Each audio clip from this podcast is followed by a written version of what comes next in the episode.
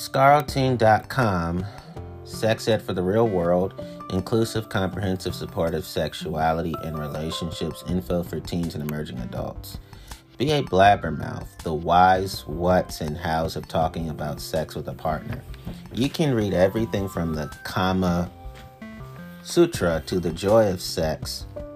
Watch porn vids until your eyeballs fall out, have a ton of sexual experience, or physically channel Mata Hari or Casanova. But if you don't know how to openly communicate with your partners with your words, chances are neither you nor your partner are going to have really healthy, beneficial, and satisfying sexual experiences, especially in the long term. Communicating clearly and well about sex and relationship issues before and after you become sexually active with someone. The whole works, not just when whispering sweet or saucy nothings into a lover's ear not only puts you in a place where you can have satisfying sex and sexual relationships, short and long term, and feel good about them, it helps keep everyone safe and sound both physically and emotionally.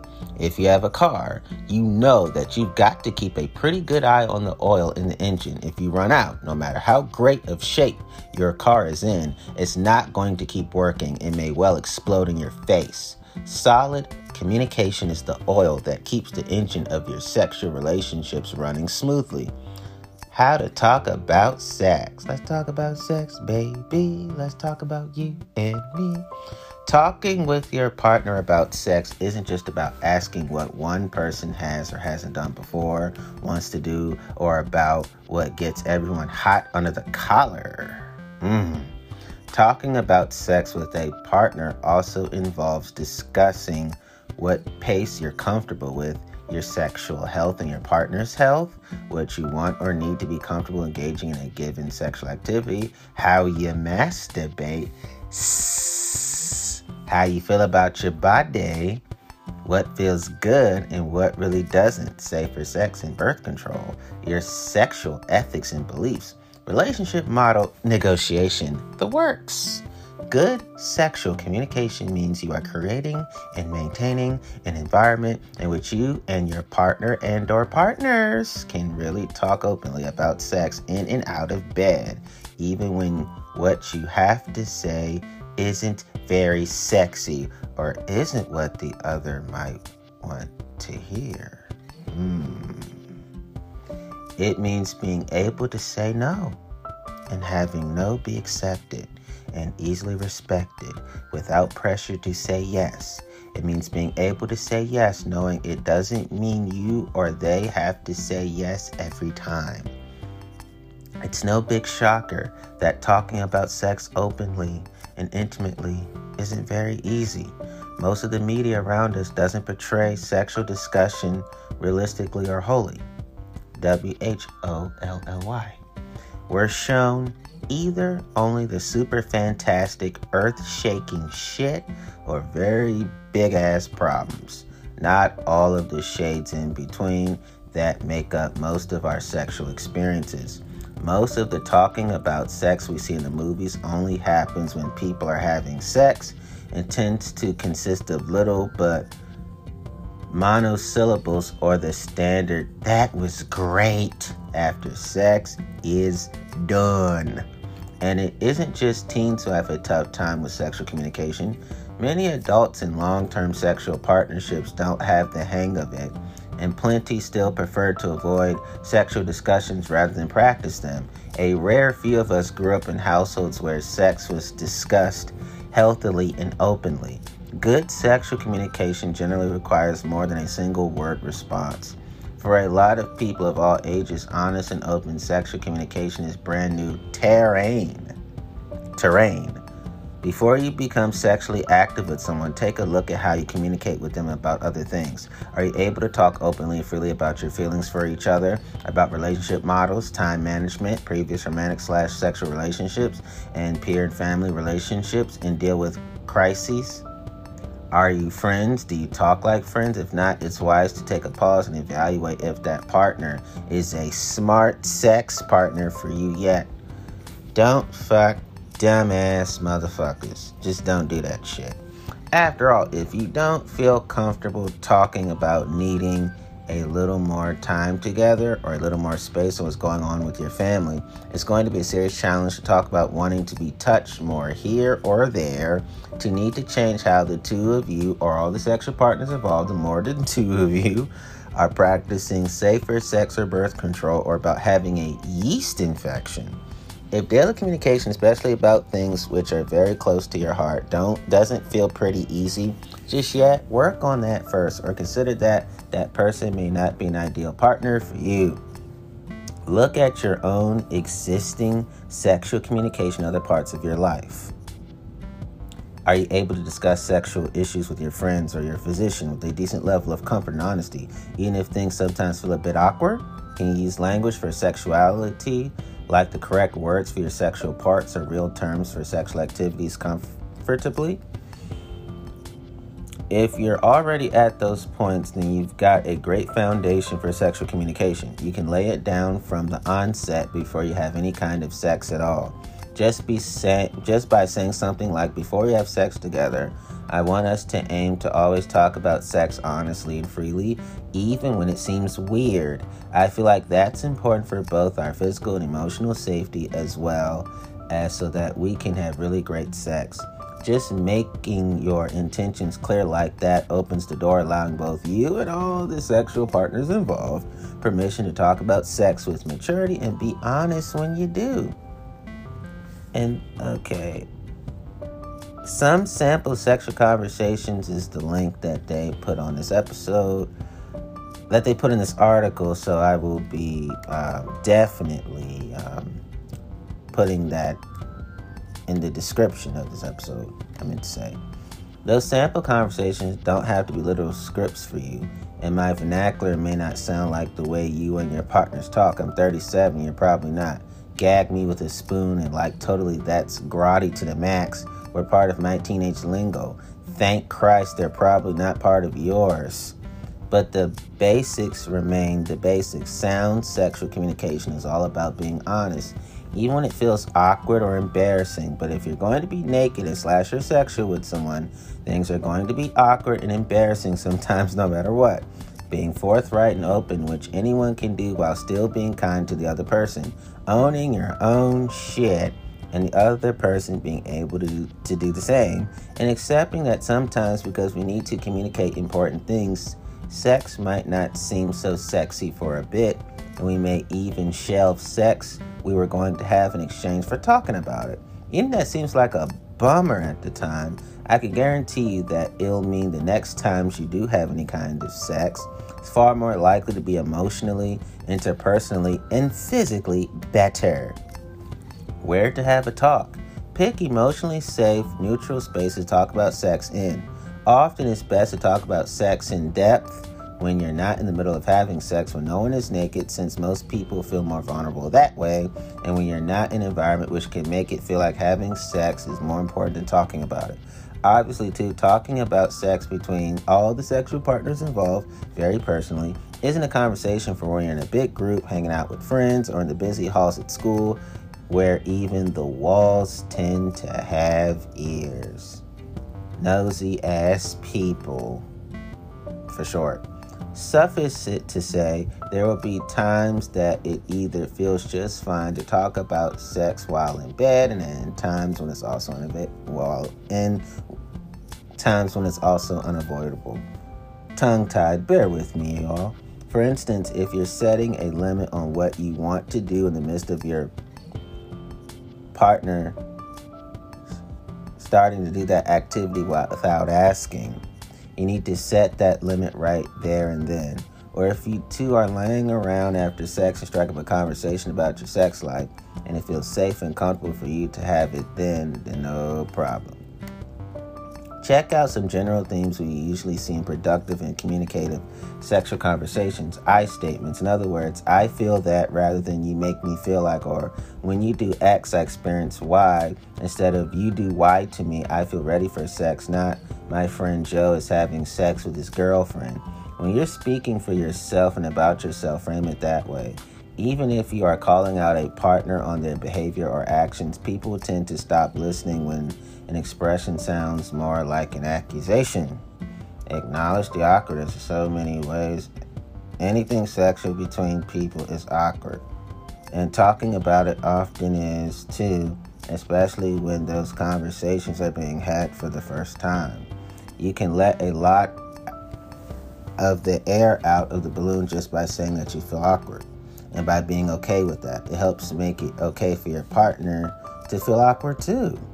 Same goes double for accepting that sex talk can be loaded.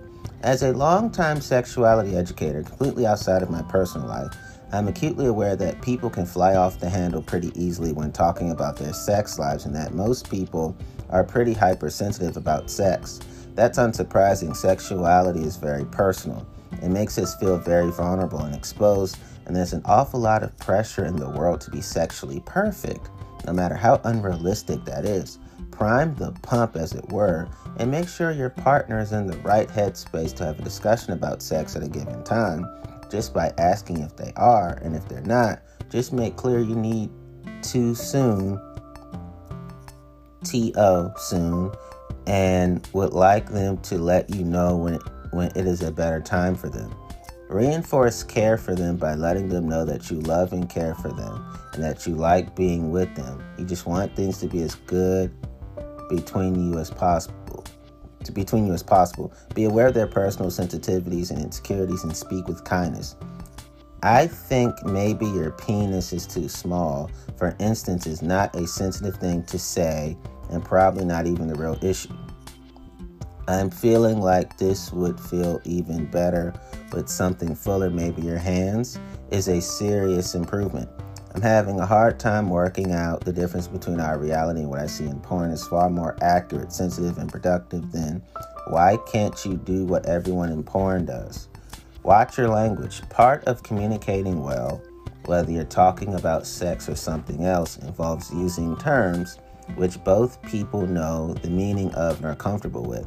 You may hit roadblocks to productive sexual communication if you say you're talking about tea bagging or fingering and your partner has no idea what you're referring to. Hint. When you say tea bagging and they ask you if you prefer herbal or black tea, they don't understand you. Or if your partner calls your genitals a pussy, dick, or a prick, and those terms seriously turn you off or are gross to you, be sure that when you are talking about sex that you do so without making too many assumptions and with care to what language you are using to express yourself. Be open to making changes or clarifying in order to better that communication. Ask about what words work for your partner. Tell them what words and language feel best to you. Everyone also has different levels of comfort when it comes to pillow talk, talking about sex during sex. Some people may like a partner to talk dirty during sex who either isn't comfortable with that in general or who is comfortable with that but not yet.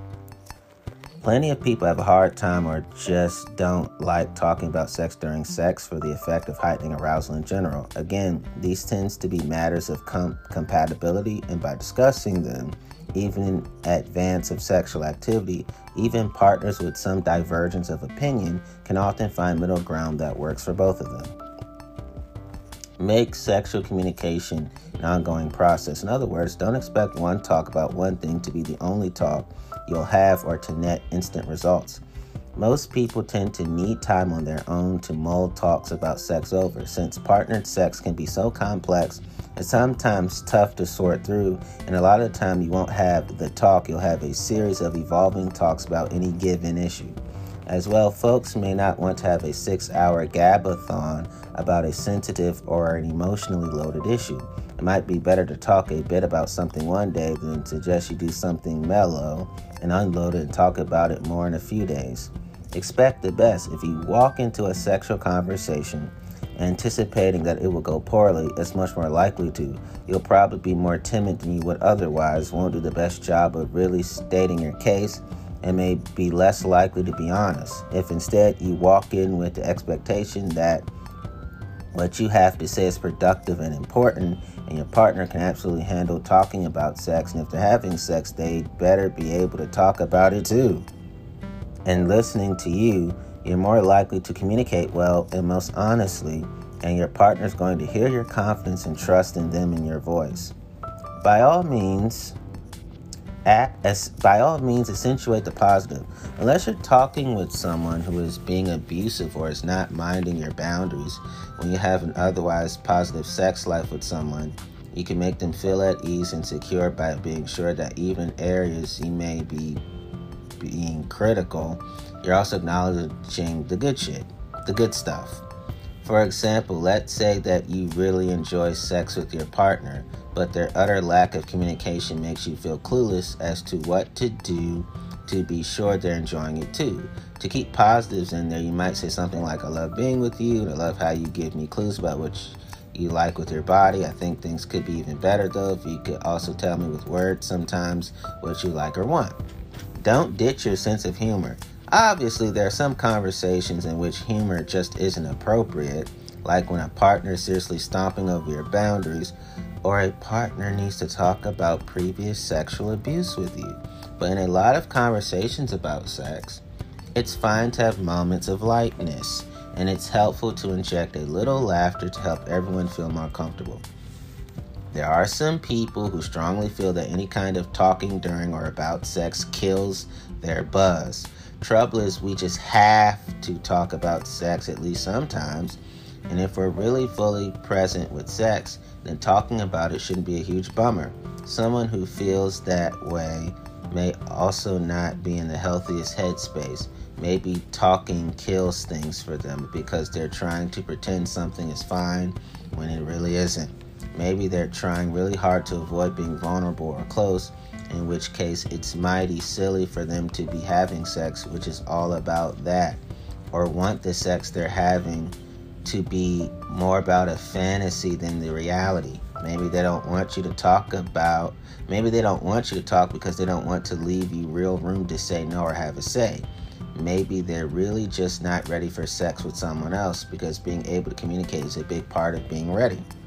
If it feels to you that sexual issues cannot be discussed by you or your partner, either because you don't feel ready or because you think talking about them will spur on anger, upset, jealousy, or massive insecurity, then you might want to wait for partnered sex with that person until you both do feel able to talk more comfortably and have more practice doing it outside of bed where any conversation tends to be a lot more loaded. Suffice it to say, if it feels patently unsafe to ever talk to your partner honestly about anything to do with sexuality. That's just not a safe person to be with sexually at all. Often it take often it also takes a few tries and sometimes more than that before we meet someone whose needs and wants are compatible with ours or can work with a partner to find middle ground that works for both people. Because of that, it can be tempting to try and let things go unsaid. We really need to be talking about, like limits and boundaries that aren't being respected or communicated, wants or needs that aren't being met, relationship models we know we can't deal with, or sexual velocity that is just going too damn fast. Resist that temptation if it happens. You don't want to set patterns or precedents for things that aren't okay with you or aren't working for you because that makes it even harder to work them out in the long run. Put your limits and boundaries onto the table as soon as they come up. Even if it's difficult, awkward, or feels risky to do, it'll be a lot easier to set limits earlier rather than later. And taking risks to better understand each other is always a healthy risk to take with a good chance of delivering something positive and healthy. Once you have some basic solid communication practices and dynamics down, it is a matter of basic care and feeding. If and when you do start having partnered sex, you'll keep talking to one another all the time, and it should become second nature to always be communicating, sharing ideas, feelings, and experiences without trying too hard. It's not unusual when you first start having partnered sex to go without heavy verbal communication for a while because it's new. And that newness can make things so exciting that even sex that isn't physically so great is made better by the rush of something new. Because you're both caught up in all the things that feel good, and because things that aren't yet as you like them will just take more time. But over time, not only are you likely to need to talk more, you'll both probably want to talk more too. Partner sex is one of those things that tends to get better the longer you do it with someone, but part of why is communication that increases over that time. So communication is important, but the sex you're having also doesn't need to feel like a lecture series to be healthy. You'll probably find, as most people do, that when you start from a place of open communication and keep communicating regularly and as needed, just opening that door not only makes communication become easier and easier over time, and when you get good at it with one partner, it tends to get easier with other partners over time. Those regular habits will allow you to have more times when body language and monosyllables do you both just fine, and all the better than they would have if you didn't have great verbal communication too. Um, I just want to say that my women partners and I, we have sexual self mastery, and that's why we have a loving sexual mastery of each other that is of equal par to each other's greatness, all around greatness, and also in this case, sexual greatness. Um, we explore each tires. We explore each other's entire bodies in every which way, masterfully, with advanced expertise. Let's just put it that way. Um, Ooh, let's do it. Be a blabbermouth, some sample sexual conversations. The not just yet hookup. You've hung out with someone once or twice with friends and wound up spending time alone both times. Now you're hanging out alone in a private space for the first time. Some enjoying making out is afoot. And it seems pretty likely one or both of you are going to initiate something more sexual. That'd be just fine by you but you want to be sure things don't get heavy too fast. You. Hey, this feels great. And I like to keep on doing it if you would, but I just want to press pause for a sec to make sure we're on the same page. Them. Mmm, mmm, okay, what's up? You. I like to keep making out and I'm probably comfortable with some dry sex if you are, but I know I don't want to go further than that this soon. Them. Yeah, I like this too, and if you want to have dry sex, I could be down with that, but that all by itself is great for me too. You awesome. Just keep me posted any changes if you start to feel differently, and I'll do the same. Can I press play again? Alternate conversation. You, hey, this feels great. And I'd like to keep on doing it if you would, but I want to stop for a sec to make sure we're on the same page. Them, mm, mm, shh, keeps kissing. You, whoa, it's really important to me that I take a minute now, so I need you to do that too them, uh, fine. You, you know, if we can't do things like just take a minute to check in and lay down some boundaries and ground rules, and that's all I needed to do while this felt really good, I don't want to keep going on with it. So I'm going to go home for now. If you're ready to talk about this another time, you can call me. The silent partner. You can tell that your partner's trying pretty hard to have things feel good to you, but your indirect or non existent communication about what feels best to you and where has got them clueless and you perpetually dissatisfied.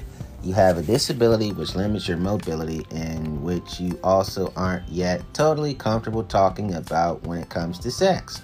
Fact is, you just have a tough time talking about what you like. Them. How about this? Do you like this? Do you want that instead? You you know what? Let's stop for a minute and talk. I've been having the hardest time talking about what I like and what I don't. Maybe I'm afraid of hurting your feelings or of embarrassing myself.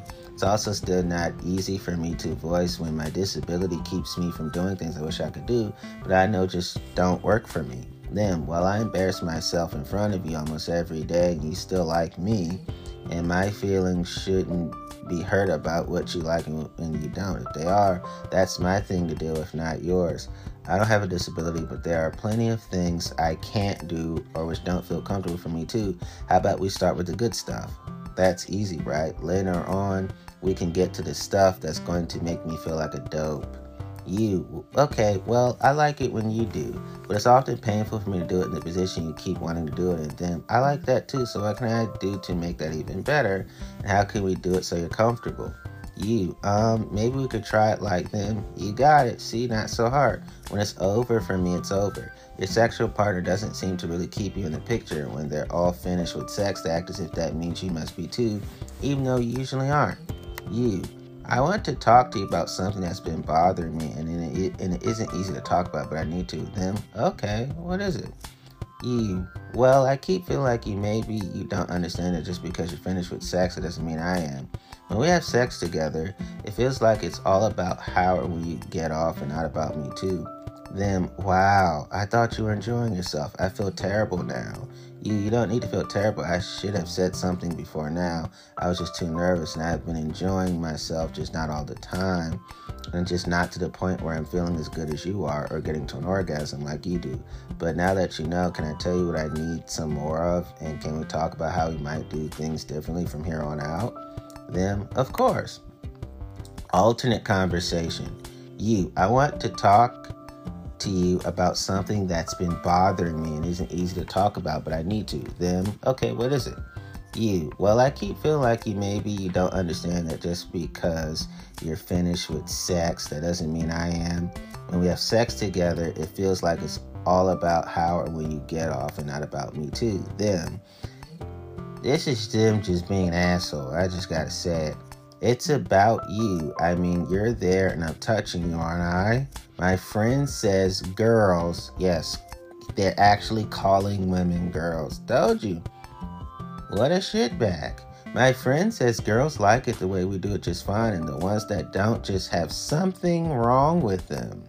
You what? Yeah, I'm there, but I feel like I'm there mostly for what you want, and I'm not other girls. I'm me. I don't know about the girls you're friends with. She should have said I'm a woman. God damn it. But I know that this isn't working for me, and I'm the I'm just saying I'm the woman whose opinions and feelings should matter here, and something is wrong wrong right now. I don't feel like you're really considering me. While I understand you might be feeling defensive, I need to be heard more than your friends if we're going to keep having sex. What I'm saying is that when you're finished, most of the time I'm not. I need you to either care about I need you to either care more about that or if you already do, to show me that you care by asking if I'm finished when I'm not, by asking what else I want to do. I do the same thing for you if I came first. Then, this is making me really mad. Is pissing me off. It's not my problem. Normal sex doesn't work for you. You, you know, this is a hard talk for me to have too, but with you being this angry about it, I don't feel like we can have it right now.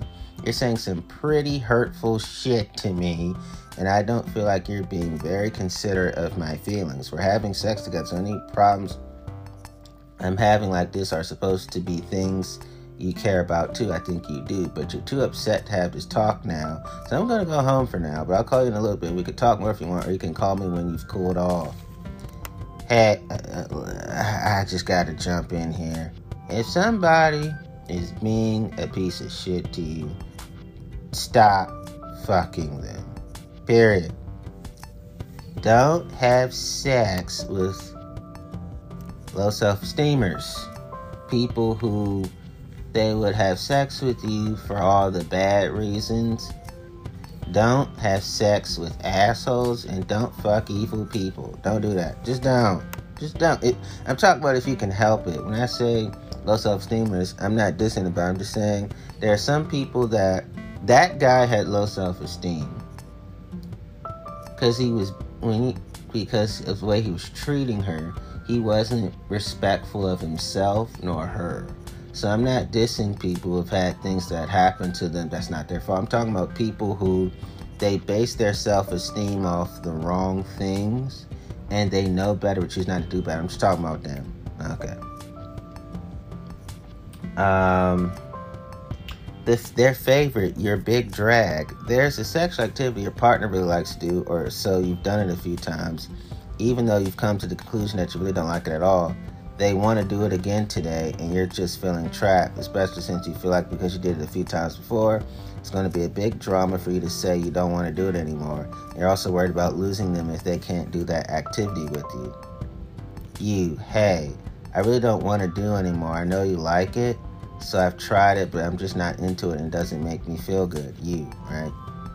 Them, why didn't you tell me before? You, I was still making up my mind, but I was also worried because it seems like everybody does and likes it. So I felt like a jerk or a prude. I was also being really worried you just want to find somebody else who would do it. I wanted to like what you like. Them, well, you like and I don't. Well, I wish I did because it made you happy.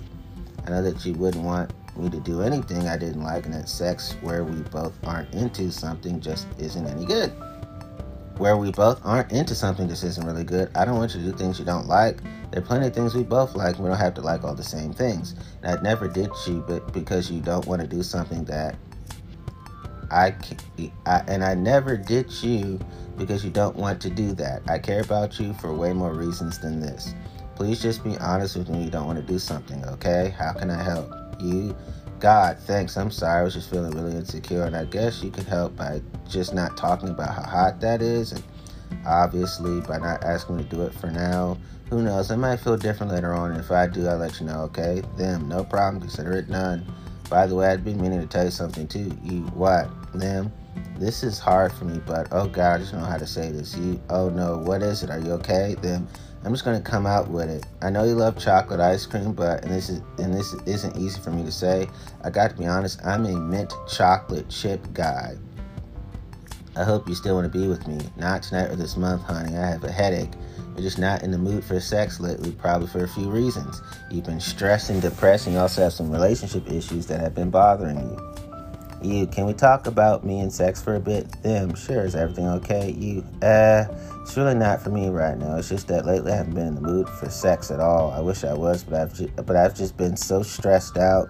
These antidepressants are doing a serious number on me. And I also think I'm just feeling unresolved with where we are with other parts of our relationship lately. Them, I can understand that even though I wish you felt better. What should we do? You Maybe we could spend the time we have together for a while either just snuggling or doing some different things together. And maybe we could also talk some more about that fight we had last week. No, I said I felt fine about it afterwards, but after a few days, I, I realized I really didn't. Then I'm not going to lie and say I don't miss sex with you. I do, but I'm happy to do any or all of those things. Whatever you need, I'm not going anywhere after all. And I know you'd be understanding with me if I was in the same spot. That's that has that has to be a big bummer for you. You, it seriously is, but you know, I'm feeling a little better about it already because you're being so great about this. I don't know why I expect anything different. Thanks so much. I love you. Confessions of a Faker. You've been faking orgasm. You don't know how on earth to tell your partner.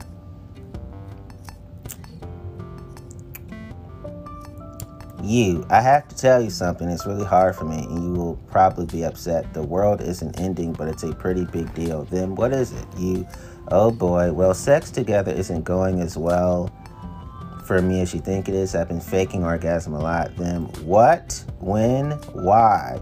You, I just didn't want you to feel bad. I don't know how to tell you when it's happening. I feel like you get really frustrated with me when I don't come, and like a lot of the time, it seemed easier to just pretend. Them, God, that's terrible. I feel like such an asshole. I must be awful in bed. And this is like lying. You've been lying to me. You, I'm sorry. I can understand you being so upset with me, feeling like that. Do you want me to keep talking? Do you need a minute? Them, no, keep talking. This just really sucks you okay. And i know it does which is why i'm trying to finally talk about it. I don't want things to keep being like this. It's not about you being a jerk or being bad in bed. It's just that for starters i need you to put less pressure on me to orgasm. When you get so frustrated it's pretty hard for me to stay excited too. I think it helped if we did more things with sex or spent more time with those things that were more likely to get me there. A lot of what we do seems to be the things you like best not but not the things i do I know we haven't really talked about what those things are before, so some of that is my fault, but I want to talk about them now. Then fine. You, you're really quiet. I know that's probably because your feelings are hurt. I never wanted to hurt your feelings, and I'll understand if you're upset for a while or need to earn some trust back, but I'm trying here, and this is tough for me too. Them, I am upset, and I just feel like a loser for thinking things were so good for you when they weren't, because what it does say about me if I can't make you come. You, well, unless I told you they weren't, you couldn't have known. And since I didn't, what it seems to say about you is that you have a girlfriend who needs to work on speaking up. And until we talk about what I think I like more, I don't think it makes sense to make this about you. You know what I mean? I think it'd be great if from now on you ask me more about what I like, and I promise that from here on out, when you ask, I'll tell the truth. Even if I, even if I think it'll make you less happy, then you might be if I didn't. If you could also just try to make my orgasm less about you, I mean, what it means about you, and more about me, since it is, I think that helped too. Then you're right. I wasn't really asking you. I just assumed what I like was what what was you did, and I get frustrated because you can make me come. So I should be able to do it too. And if I can't, there's something wrong with me. I'm still feeling kind of funny about all this, and it might take me a little time to feel really comfortable again with sex. But I would like to talk about what you like for the next time. And I'm really sorry you feel like you had to pretend. Looks like we both owe each other apologies. They don't, you don't. Your partner wants to have sex for the first time right now, you don't. Then can we move this to the bedroom? I think it's time to take to I think it's time to take things to the next level. You I'm cool going to the bedroom if you want to, but I don't feel like it's time for me to step things up yet. Sorry, I just need some more time.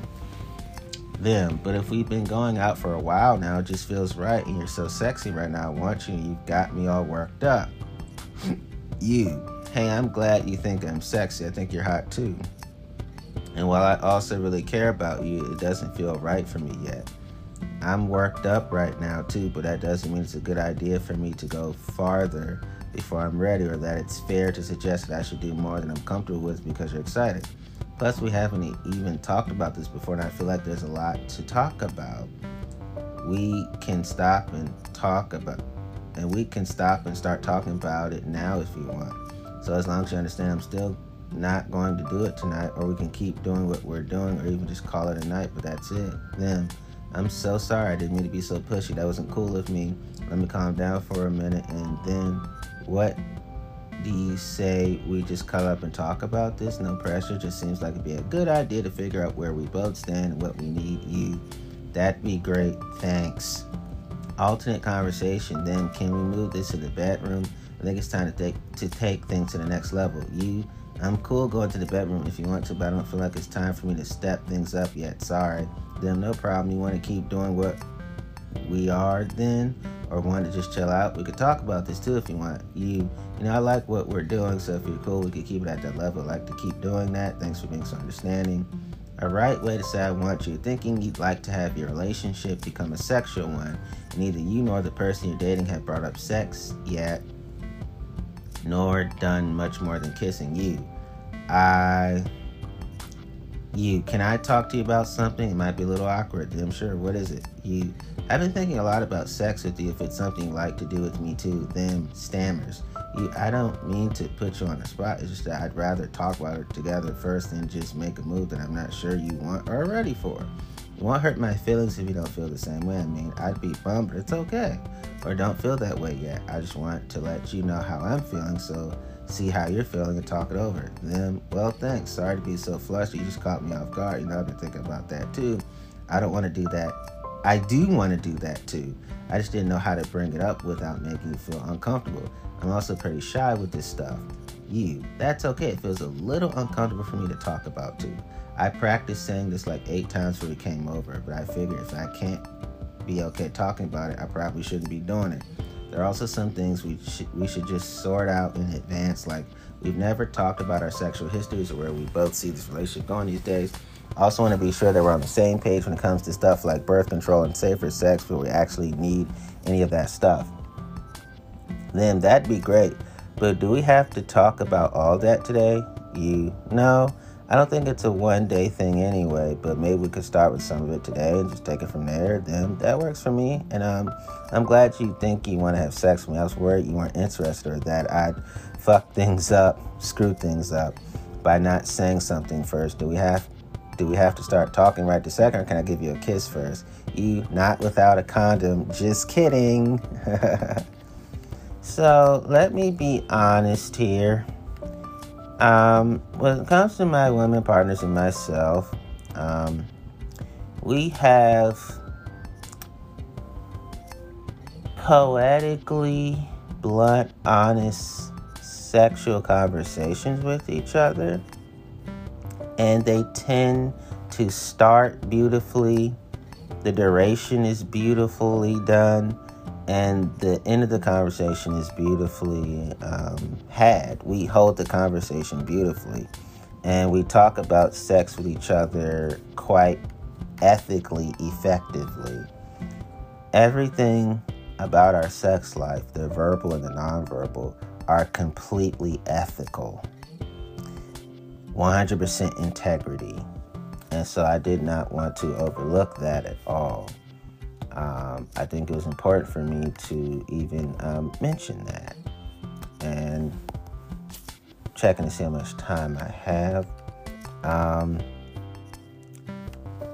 so, real quick, I want this to be understood. Let me see if I can read. Go for it. What Safer Sex Isn't by Heather Corinna. Every day we explain here in articles, advice pieces, and on the message boards what safer sex is. But some of our readers come to Scarleteen with ideas about safer sex that are incorrect or incomplete, not knowing they're taking higher risk with sexually transmitted infections, STIs or STDs, than they think, or without the level of protection they assume that they have.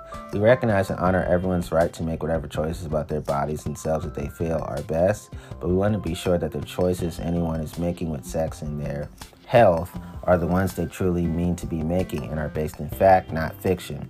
So we figured it might be time to also explain all the things that safer sex is not. What isn't safer sex? You asking someone if they have a sexually transmitted infection and them saying no. Your partners having asked previous partners if they have STIs. Someone telling you they're clean, especially someone who has never had any testing done or isn't current with their test. Using condoms sometimes, but not always putting condoms on after genital contact begins or only before ejaculation or orgasm, sharing sex toys without covering them with a condom or boiling them before after use, not doing anything at all for prevention because everyone's previous partner said they were virgins, having pap smears be the only testing anyone is getting, having an HIV or hepatitis screen during blood donation be the only testing someone had had. Avoiding any vaginal intercourse but having unprotected oral or anal sex, giving a partner oral sex but not swallowing their ejaculate, not having intercourse per se but rubbing genitals directly together without clothing on or latex barriers, having had the HPV vaccine but not using barriers, using withdrawal, pulling out for vaginal or anal intercourse. By the way, you can get pregnant from pre cum. So the pulling out method, ditch that right now and don't go back to it. Hormonal methods of contraception, they protect against pregnancy but not against STIs. Being virgins, particularly if that means either person having had no partners for intercourse before, but having had them for other kinds of sex like oral sex, having someone be your first partner being theirs, but one of you has had sexual partners before, being a certain age, being married or engaged, being lesbian and slash only having slept with women, being serially monogamous, in other words, not having had what you, what you consider any casual sex partners, but still having had more than one partner, just moving relationship to relationship, being in love with or loving someone, looking at your genitals and those of your partner and seeing nothing unusual, using condoms or other using condoms or other barriers past their ex- expiry dates, washing genitals before and slash or after sex and urinating before and slash or after sex but not using barriers. Someone or yourself only having had one previous partner, only two previous partners, only five previous partners, or any other arbitrary number of previous partners, being a good person, good girl, good guy. Uh, you know, this gender and sexual diversity. You know what I'm trying to say? I'm trying to keep everybody belonged in my episodes. Being a member of a certain economic class, race, sexual orientation, size, shape, or gender. Uh, okay, I can really finish this on out. There are some of the things we commonly hear from users who either think they're practicing safer sex but aren't, or who think they're protected against STIs without doing any part of safer sex practices. I'm pointing them out because false ideas about what's safe endanger everyone, and no one can make informed choices well if the information they have or hold is false or faulty. People can and do wind up with STIs at every age, within every sexual orientation, economic class, race, gender, or other broad groups in and outside of marriage and all kinds of relationship models where there's love and trust and where there isn't. Both people who are nice or kind and people who aren't either get or have STIs.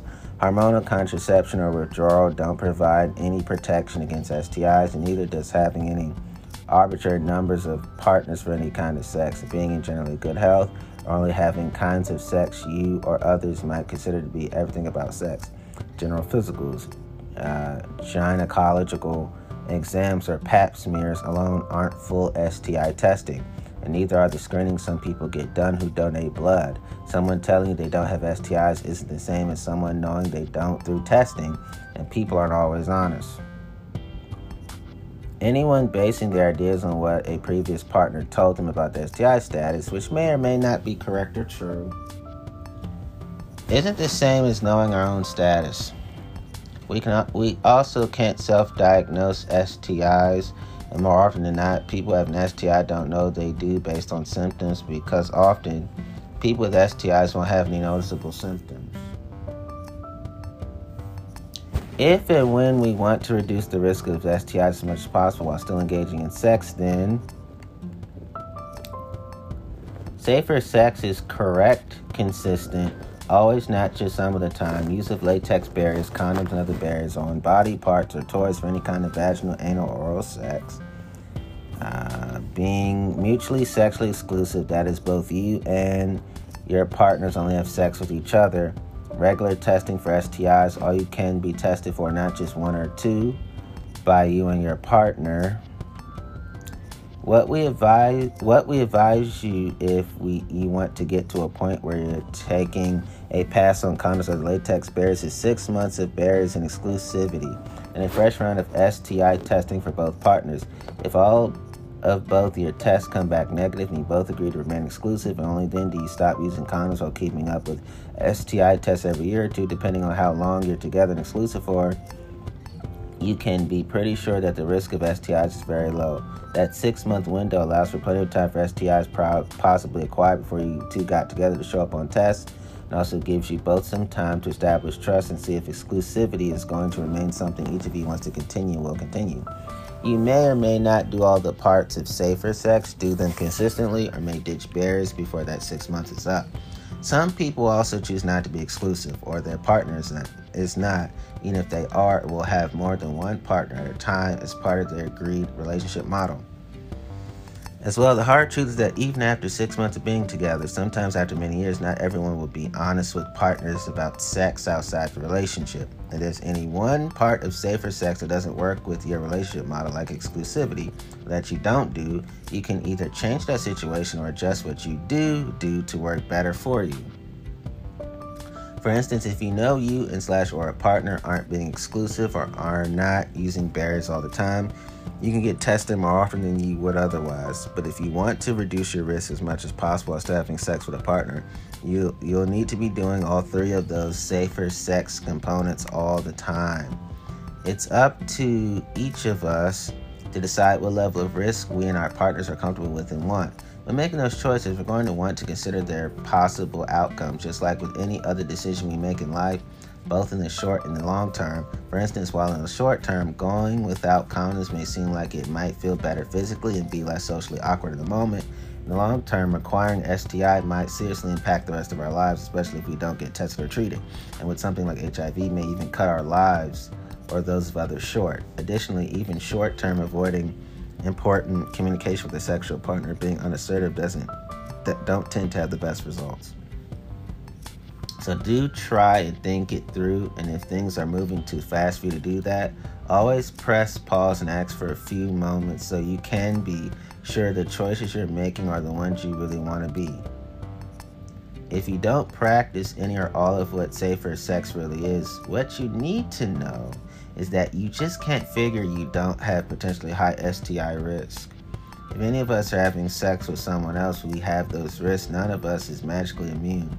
It's also not sound to think that even when you are doing all of safer sex, even to the letter, that you have no risk. Rather, what you have when practicing safer sex is a highly reduced level of risk.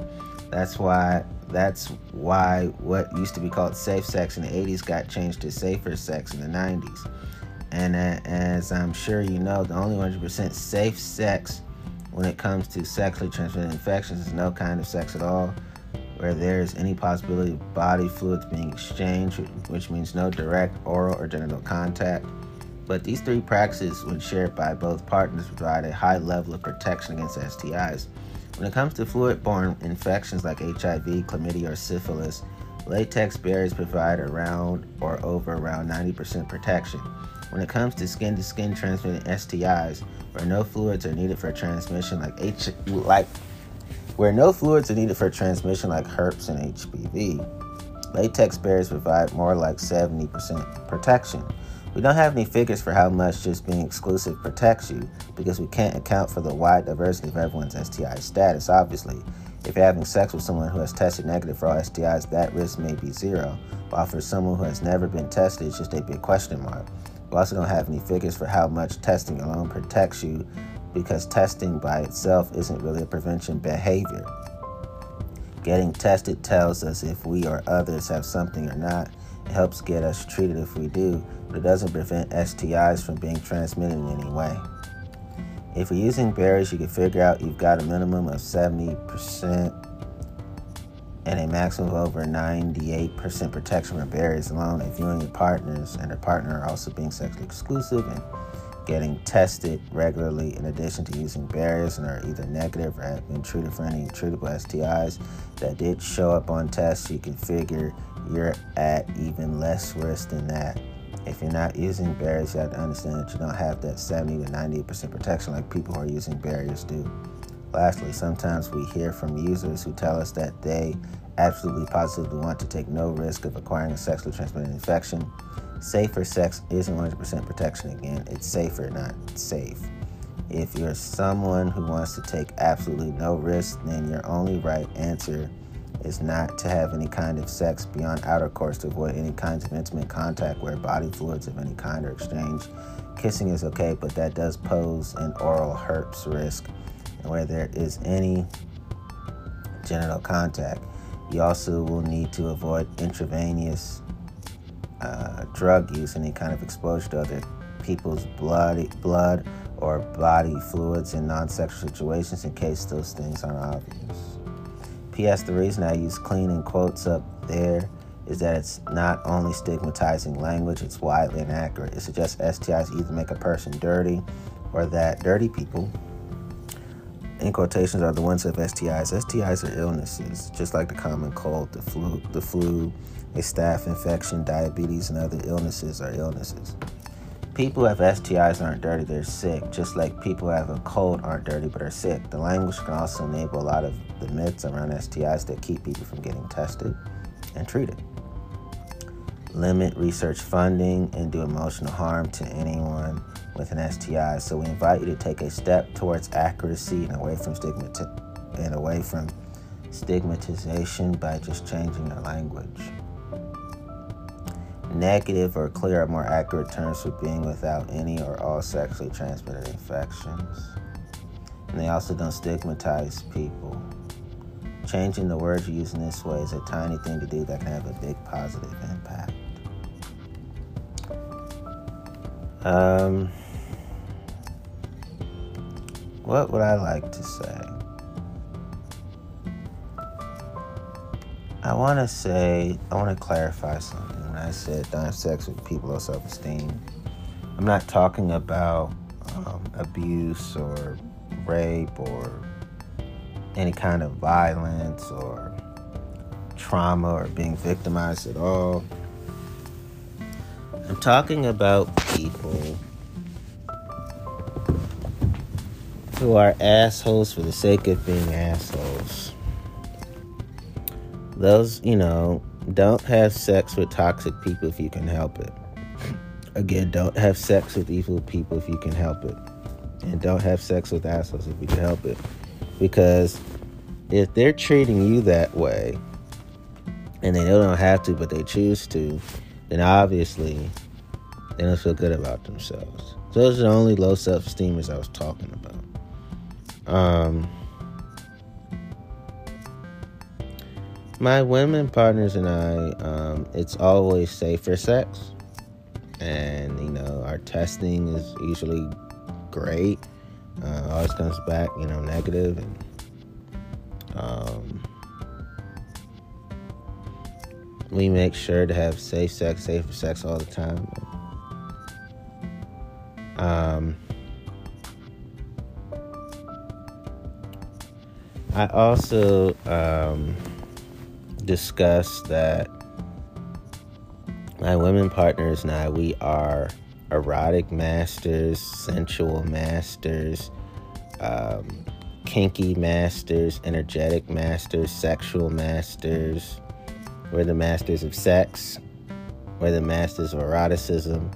We're we're porn masters. We're um,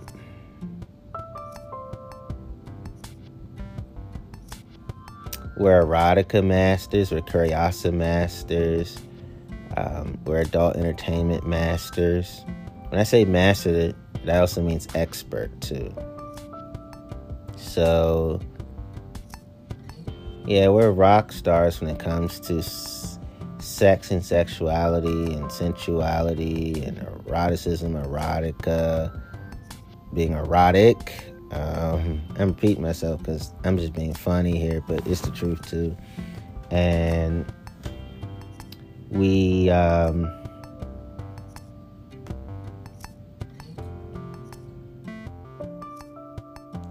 we also are just the masters and experts of all kinds of sex that we have. Um, I'm just sometimes I take a pause just thinking about what I'm saying and the beauty of saying it and just it being the truth. Um, I just want to say, yeah. We are BDSM masters and uh, rough sex masters, and we have master expertise when it comes to um, all kinds of sex. Repeating myself for fun, but thank you.